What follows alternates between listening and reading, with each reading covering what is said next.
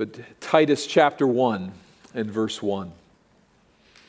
Paul, a servant of God and an apostle of Jesus Christ, for the sake of the faith of God's elect and their knowledge of the truth which accords with godliness, in hope of eternal life, which God, who never lies, promised before the ages began, and at the proper time manifested in His word through the preaching with which I have been entrusted by the command of God our Savior.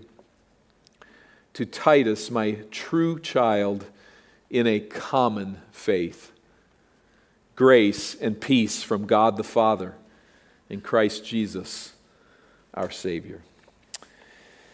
Father, open to our eyes the meaning of this passage of Scripture. We know it is not throwaway text, it's not simply a greeting that has little meaning and is simply an on ramp to a further discussion, but is itself the encapsulation of the message of this book and so vital and important to us. Please aid us as we strive to grasp the understanding of who we are in Christ, of this common faith that we share with those who have gone before and with those who we trust will go forward with us. I pray for those who know not Christ as Savior among us and ask God that this would not be a, a source of stumbling to them, but that the message here would be a source of hope. I ask that by your Holy Spirit you would open their eyes to see what they cannot see, and that together we would be laboring unto salvation. We plead for the ministry of the Spirit of God in our hearts now. Through Jesus we pray. Amen. Stable institutions have the ability to look backwards. Functional, profitable, stable nations corporations, school systems, churches, families. They all benefit from the capacity to look backwards in a healthy way. Now, as we think of evolutionary philosophy, it undermines this capacity. It teaches us to look forward, to get on the right side of history as we evolve in our enlightenment. Evolutionary theory does not help us, of course, look up to God because it sees God is irrelevant. But it also does not help us look backward very well. Not with any healthy regard for heritage. In this respect, our society is nearly the opposite of the Greek societies. Greek philosopher Plato encapsulated ancient traditionalism when he said, and I underline traditionalism and hear it, when he said this the ancients are better than we, for they dwelled nearer to the gods. The ancients are better than we are because they live nearer to the gods. So the Greeks believed that life emanated downward in increasingly corrupt forms from the ideal realm. What that means is that the closer you got to earth, the more corrupt everything became. And the more time that passed, the more distant one was from the ancients and from the realm of the gods. So the tradition worshiping Greeks struggled to look to the future with any real hope. Everything was devolving along the way. And when they looked up, they saw what? They saw only the fantasy land of their own imaginations and the multiplicity of gods that were there. The sad result was that they could not see backward with a right sense. And the sad result in our day with evolutionary thinking is that we cannot see forward or we cannot see backward. We cannot look backward with any real hope. Well, as followers of Jesus Christ, we know the wonder and the profit of looking up. For we know there that we find in Christ our salvation, but we also have the ability to look backwards in healthy, soul stabilizing ways. Indeed, looking to God roots our souls in an ancient tradition and plants our feet on the solid foundation of salvation history.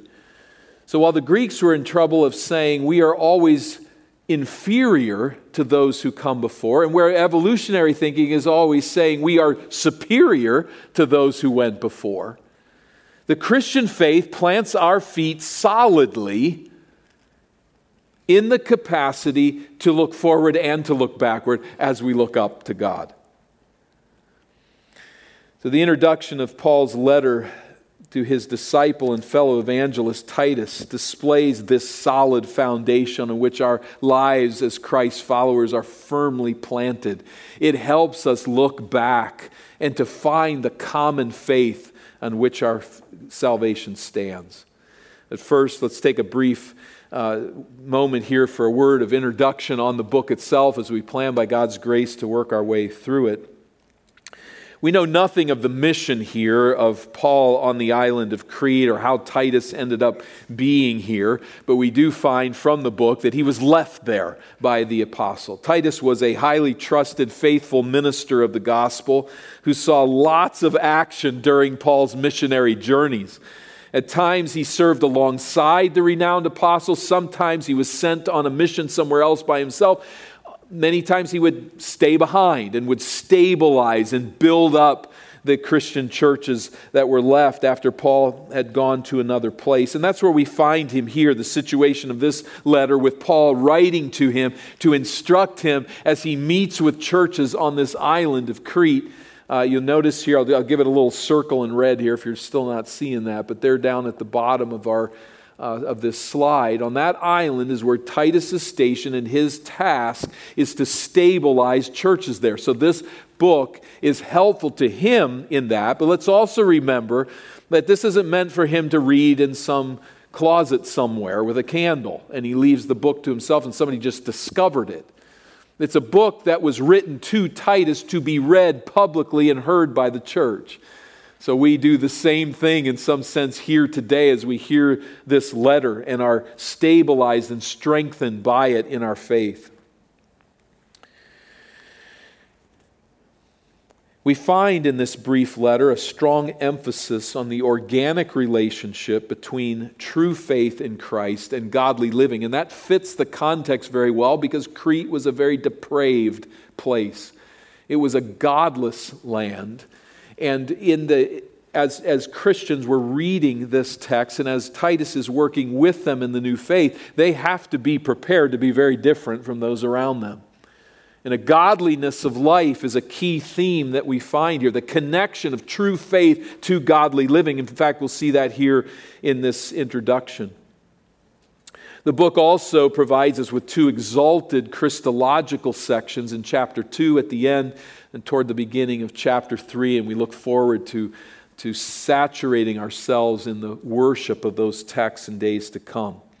But in the first four verses of Paul's introduction to this letter, we find a beautiful summation of the apostolic faith passed on in God's word of revelation to his people. Here we are today in the very same place. Times have so widely changed, so dramatically changed, but here we are in the same place. We find here in the, these simple words, these few words, the very foundation on which Eden Baptist Church stands or fails. It's all right here for us. Our rootedness in the preaching of God's authoritative word which he entrusted to the apostles for our sanctification, passed on to others, that continues to be the foundation under our feet. And how we thank God for that in a world that has become so rootless and disconnected. Because in an evolutionary society, everybody thinks we've come to the greatest pinnacle of human existence. All who have gone before have, are, are inferior to us. But we as Christians look back and say, no, we're part of the work of the risen Christ. As He is working with His people through the ages. We rejoice to stand with that community, and our feet are on a solid foundation then. In fact, I think we are in this book and even in this introductory section testing our life as a church. Are we alive? Are we who Christ wants us to be? Here it is. Before we get into those specifics, we look first of all here in verse 1 just at the author of the book, Paul, a servant of God and an apostle of Jesus Christ. Paul, a servant of God, this designation expresses humility. Paul is on mission to exalt Christ, not to exalt himself. It certainly indicates that. But when we study this use of the word servant as we find it in the Old Testament, it is commonly used of people who have a lot of work to do for God. So it's not simply the humility of the position, he's a servant of God, but it's also the fact that there's much to do.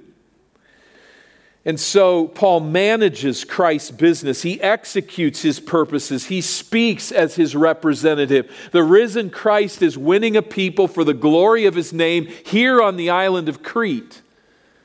And as Paul writes, he's saying, I labor for them. I labor for their salvation. I want you to labor for their salvation.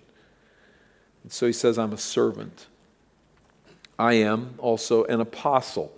What's an apostle? An official, representative, and spokesperson for the risen Christ.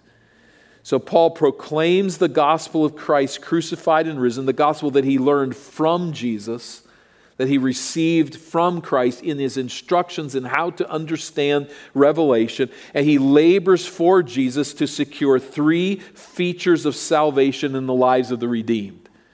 So, as we're thinking, risen Christ, chosen apostle, passing on the faith, here's what it is. Here's where we stand on solid ground. He begins by emphasizing First, his apostolic office, but then articulating three fundamental accomplishments of the gospel in the lives of believers. What does the gospel do? How does it change us? Where does it set us? A life that we share with Christ's followers through the centuries. That begins, first of all, what are the realities of this life? And are they evident in your life? Is a question we should ask. The first is very simply faith in God. You see it there in verse 1. Paul introduces himself or just identifies himself here to Titus and then says, I'm an apostle for the sake of the faith of God's elect. I am an apostle for this reason, working for the faith of God's people what binds Christians together through the centuries. And do we recognize this? This is a foundation we come in here today standing on together. Do we recognize this? But what binds Christians together through the centuries, what binds us to Christ, is our life of faith in God. As simple as that is, the lost person uh, living around us in this day believe in themselves or don't. They put their faith in someone else, some false guru or some friend or some book or some idea that they just come up with on their own. But we are bound together by our faith in God. That means this we believe His word and we obey it. We trust Him for wisdom and direction. We're praying and asking God to give us His wisdom.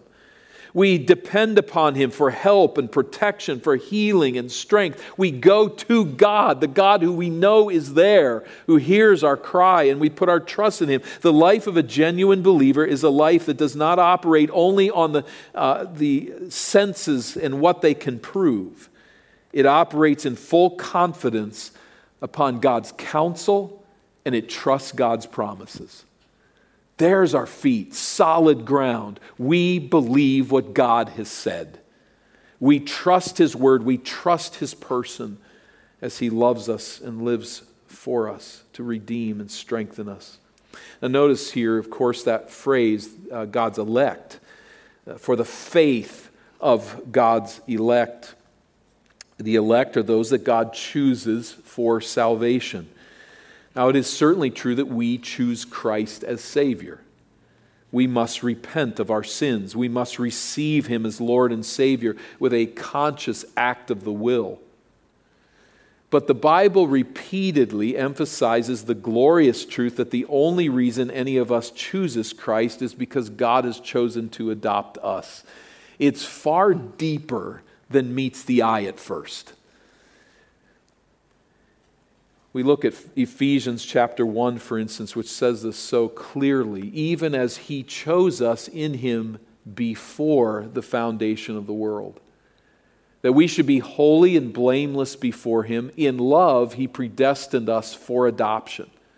God chose us, God decided to bring us into a position of adoption through Christ, according to the purpose of His will according to the purpose of his will. So, just a couple of points here. You notice here the plan devised before time. And also a plan that rested in God's will, not in what he saw our will would one day be. So, the elect of God, as we consider what he says about his eternal plan and about his eternal purposes, often prove very troubling to us. And I think probably the most troubling is that person who says, I don't know if God has chosen me as his adopted child. I don't know if I am among the chosen of God. And I would just offer if that's where you are or you're working with someone who's thinking that way, it's the wrong question. It's the wrong question. It's not where the Bible directs us to think. Never does the Bible steer us to ask the question has God chosen me in eternity past? That's rather what we come to understand after we have come to Christ as Savior. That there's much more to it. It goes far deeper than what meets the eye when we first trust Christ as Savior. But I would say it this way it's this He's not saying, try to discern if I've chosen you. It's more like Jesus takes your face in His hands and stares you right in the eye and what does he say? Trust me. Trust me. That's what he says to us. Not figure out my eternal plan with respect to you. That's way over your head. Trust me. I died to pay the penalty of sin. I rose, defeating death the punishment for sin, to give eternal life to those who trust me. Trust me. That's it. And if you so respond, in trusting faith in Christ crucified and risen, focusing your attention there, that's what he's calling me to do. Once you do that, you find that there's an eternity behind your salvation. It is not God saying, Well, I didn't see that coming. That's really interesting. Or, Yeah, I was impressed in eternity past that I could see ahead that you would choose me. It goes way deeper, way deeper. But if you struggle with that, has God chosen me? Just look Jesus in the eye and know that He's saying to you, Just trust me. Trust me for saving grace. And so, the Christian life in the church, the foundation we share, the solid foundation, is to come in among the assembly and say, in so many words, week after week, You too? He found you too. He found me and He found you. And that binds us together to God's people through the ages. It's amazing grace that we have come to place our trust, our faith in Christ as Savior. And so we say as an assembly, You too? Amazing grace. So, this is what Paul says. This is what I'm laboring for, for Christ, for the faith of God's people. Secondly, for a knowledge of the truth. For their knowledge of the truth. You see that there, verse 1. I'm an apostle for the sake of the faith of God's elect Secondly, and their knowledge of the truth. Their knowledge of the truth. What is truth? How would you define it? Truth is everything that corresponds with reality, and the ultimate reality is God.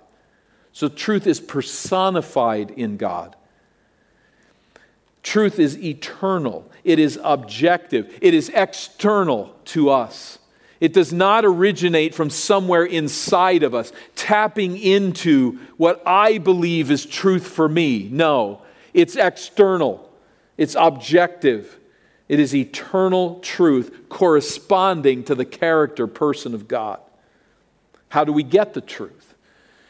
Here, as in all of the scriptures, truth is revealed to us in the person of Christ and revealed to us in the scriptures. It's not something we discover, but it's something that is given to us. We find Christ, we find His Word, and in that we have a knowledge of the truth. So, instruction in the Bible, aided by the Holy Spirit, supplies the knowledge of the truth. But beyond study, we also experience this knowledge. Notice it here in verse 2 or verse 3 or verse 1 get it right couldn't possibly miss any more could i uh, verse 1 notice it there. God's elect and their knowledge of the truth which accords with godliness. So this isn't the kind of knowledge that just packs the head with facts but it's a kind of knowledge that says i want to know you and then lives out that truth. It accords with godliness. So the truth fits a godly lifestyle. Never, ever, ever does Christ call us to merely learn truth, to merely understand it. He always insists that we live the truth. This is the aim of true doctrine. Ignorance of God's truth is tragic, but so is a knowledge of God's truth that never translates into life. That's not why he's revealed who he is. That's not why he's given us truth to simply be students. Rather, we're to be disciples. A student can be happy with saying, I get it, I understand. And I've studied a number of philosophies, a number of teachings, a number of doctrines, a number of philosophies of history that I don't agree with. We can't look at Scripture like that. I've studied it, I've got it, I could pass the test. No, it's the truth that accords with godliness, that produces godliness, that points us toward a change of life. Knowledge and godliness are like the coupling of marriage and love. Where you have marriage without love, something is sadly missing and off track, isn't it? So it is with doctrine and life. Where there is doctrine without godliness, something is horribly wrong. So Paul labors to see such godliness. And he exhorts Titus to labor for the same among the Cretan believers. And this, then again, is a, is a true test of whether our feet are on the solid foundation, is whether or not the truth of God is changing us as a church. Is it changing you as an individual? Are you simply learning more and more facts, but you're living further and further away from Christ? There's something desperately wrong there. A true knowledge of God's truth results in evidences of godliness. Courage to stand for the truth, kind and loving deeds, clean speech, fighting lust, giving, not holding a greedy spirit, faithful and diligent in our engagements, not lazy, not selfish, hating prejudice, injustice, and exploitation. A life of godliness is not a welcome exception to the norm. A life of godliness for those who are feeding on the truth in the Spirit is the norm. That's what Christ came to do, to change us eternally, but to begin changing us now. Is your knowledge of Scripture changing you? Is it transforming your life? Is it helping you fight sin and grow in godliness? Some years ago, I've told this story before, but a woman trusted Christ as Savior within the context of the church, followed Jesus in baptism, and began to deal with her very vile background and wicked habits. And I counseled her after a pretty terrible fall back into the habits of sin. And as we were talking, I've never forgotten the phrase. She said, Wow, does God ever take the fun out of sin? Now, you could read that the wrong way, like she's begrudging, but that's not what she meant. What she meant was, what I used to find so much pleasure, I'm not finding it anymore. She was shuffling her feet in the right direction.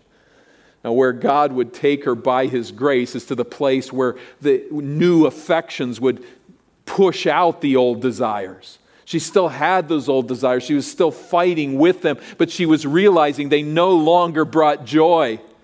God takes the fun out of sin. Or to say it another way, He shows us there was never any fun in it. And He gives us new desires and new affections to love Him and serve Him in godliness. Among the Lahu minority of the Yunnan province of China was a village overwhelmed by the social evils of opium and polytheistic and animistic religious practices. What did that mean? It meant that they gave all of their wealth on the altar by sacrificing animals, and they were virtually starving. And it meant that they stayed as a, as, as a people in the stupor of opium and the culture was about to fall apart and disintegrate when evangelists came to this village of the Lahu and preached in 1992, and within six years, much of the village was converted to Christ. And what do you think happened? How do we say they were converted to Christ? We know this because they changed. The whole culture changed animals were now eaten to people's profit as a gift from God. And opium was set aside for the love of Christ. And the culture of this village was changed. Now, what's strange about that story, wonderfully strange, is that a whole village, virtually nearly everyone in it, comes to Christ as Savior. That's unusual. It's not unusual that they changed. That's what the gospel does. That's what the new life is as we hear the truth, as we come to the knowledge of the truth that there's one true and living God, and He alone is the satisfaction of your soul. Once you come to embrace that, it begins to change the way that you live. And that's what Paul is saying here in part the knowledge of the truth that accords with godliness. Notice the next phrase in verse 2 in hope of eternal life. In hope of eternal life. Now, this could be seen as subordinate to godliness, but it doesn't work very well. And the Greek uh, indicates, maybe particularly, that we should look at this as a third idea. And I, that's how I want to take it here. I believe that's accurate with the text, though it may not hit us quite that way in the English. Uh, it looks like in the hope of eternal life kind of goes along with the truth that accords with godliness. But uh, taking the structure that way, I think we have here a third area of focus for Paul's ministry and where we stand, and that is a hope of eternal life. Verse 2 In the hope of eternal life, which God, who never lies, promised before the ages began. Hope in Scripture is always looking which direction? It's always looking forward, and it's not just, I kind of hope it happens, but it's an absolute confidence of what will come because God has said it will come. As born again believers in Christ, we do not live for the joys of this life. Actually, we pursue the joys of this life as an on ramp to eternal life in Christ's presence. And so, in that way, we enjoy the true pleasures of this life better than those who have no other hope. We have a final hope that's based on the promise of a God who does not lie ever. This we trust. This God we know we can trust. A God who never lies, promising it before the ages began. So, as a community of faith, here again is where we are distinct from our world. We're driven by a settled confidence that we will live forever in Christ's presence. We live as Christ's body with a shared confidence that our best days are ahead of us because God has said so.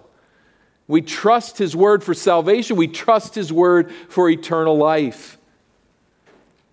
Now, this prospect, this hope of what will come, does not eliminate the pain we suffer at the death of a loved one. It does not erase our diseases. It does not heal the suffering or tragedies or the deep disappointments in life. It doesn't pass over those or pretend that they're not there. But think of it, Christian. Such hope does pull all, put all of our loss and suffering in perspective. It helps us see it all. My best days are ahead of me always. I know on the authority of God's promise, this will end well. Those of you now suffering the loss of a loved one, a disappointment that goes so deep you don't know if you want to live. Those of you struggling with pain and disease, and you're looking at the reality and saying, This is going to go downhill, not get better until I die.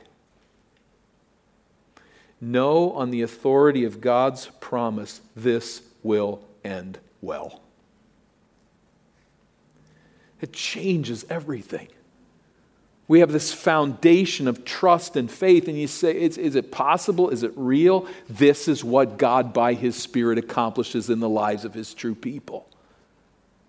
Our feet are solidly planted on our faith in Him, our knowledge of His truth that's transforming us, and our hope of eternal life.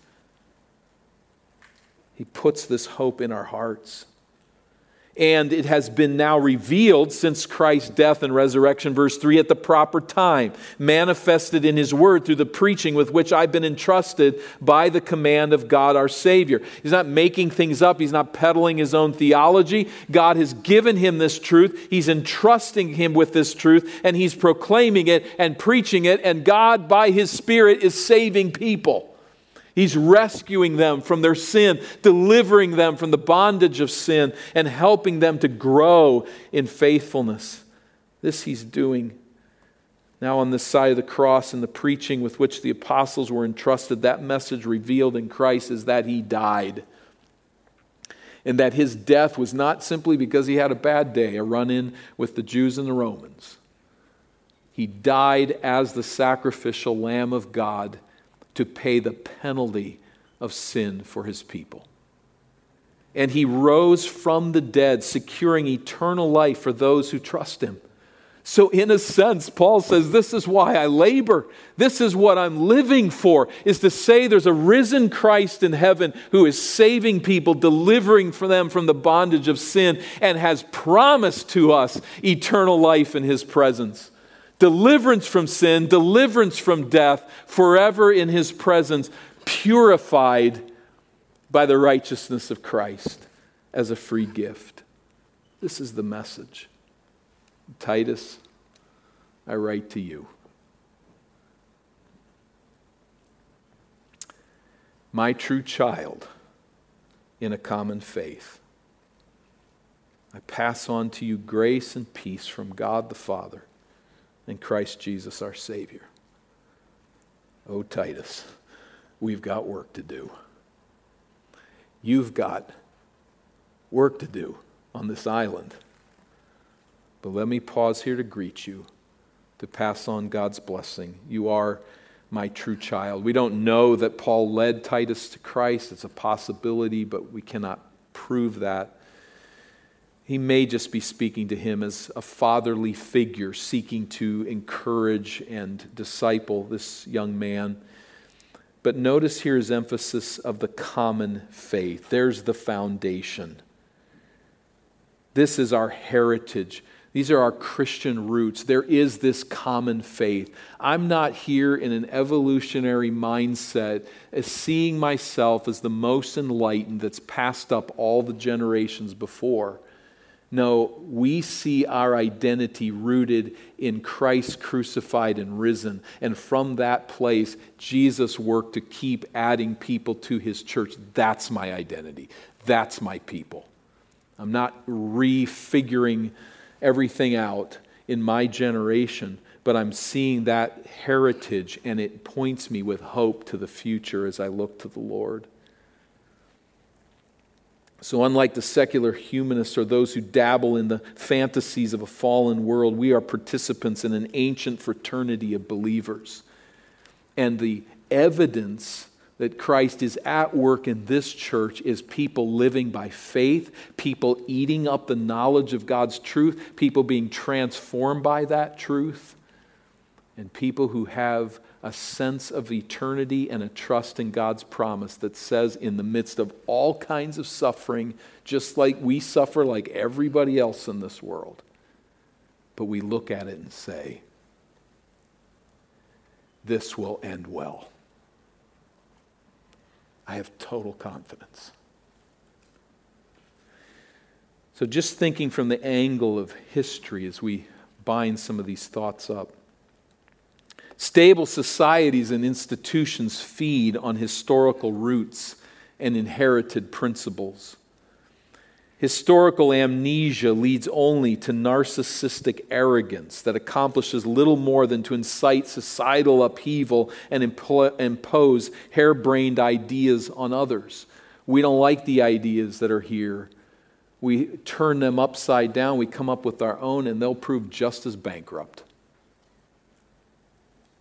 Blessed are those people whose contemplation of historical roots serve to stabilize their souls, never looking back and finding any perfection, but recognizing that we all are a product of our heritage. And we can just leave it at that and just speak of it in a societal, general way but I use that more as a launching pad to just point to the direction of this passage. Blessed above all others are churches of the redeemed, whose history is rooted in the deeds of a God who never fails and always rescues his people. As we look back, we're not looking for historical figures who walked in perfection. We're looking back and seeing historical figures, both biblical and secular, who lived as sinners. But over all of that, is a God who never sins, who never lies, and who is rescuing people for his name. That's that ancient apostolic faith, that common faith that we share. The risen Christ saving his people, transforming them. There's some churches, Christian in name, you would get the conclusion that Jesus lives today to entertain his people. Jesus lives today to guide them in self help. Jesus lives today so that they get along a little bit better than their neighbors. The message of the church, the orientation of such churches would indicate that. That's not what Jesus is doing. What he is doing is he is creating a people who live by faith, who love his truth, who are being changed by that truth, and who have a hope in eternal life. Is that true of you?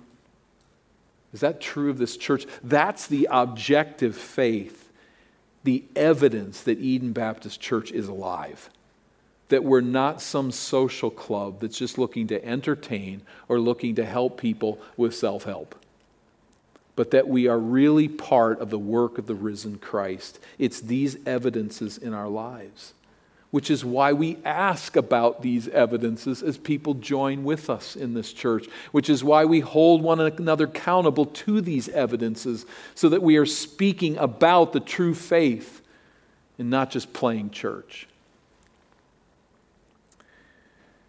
Are these objectives of the gospel true in increasing ways in your life? Are you trusting God? Are you pursuing truth? Are you understanding that salvation is by grace alone, through faith alone, in Christ alone? Are you growing in godliness? Are your eyes fixed on the bedrock hope of eternity? Is there in your life that sense that no matter how he or she is shaken by the circumstances of a fallen world, it is very clear that there is a stability with respect to the future? that this will end well, and that ability, that, that stability is fed by an intake of God's Word. The world we live in has none of this. No faith, no truth, no hope, no heritage. If you say, Yeah, that's me. The good news is that this work of Christ to draw you into his family, to adopt you as his own, he just looks you in the eye and says, Trust me. Put your faith and your confidence in me as your Savior. There is no other hope. And that will give you a standing and a stability in this world like you've never known and it will change your affections. For those who know Christ as Savior, of course we continue to fail. We don't live the godly lives that we should. God never lies, we do. We do on a lot of levels, but there is a call now to repentance, to even think are my feet on the right ground? Am I tracking the right way? And to seek the Lord in repentance and confession of sin, to grow together as a church, in part as we study this book together over these weeks as God gives us life. May He draw us to Himself this way. Let's pray. We're thankful, Lord, for this beautiful introduction to this book that means so much to us in our faith. And I pray that we would labor through it and understand it better and grow by your Spirit to uh, walk with Christ. For those who know not Jesus as Savior, may we be a light to them. May you draw them to saving faith in Jesus even today.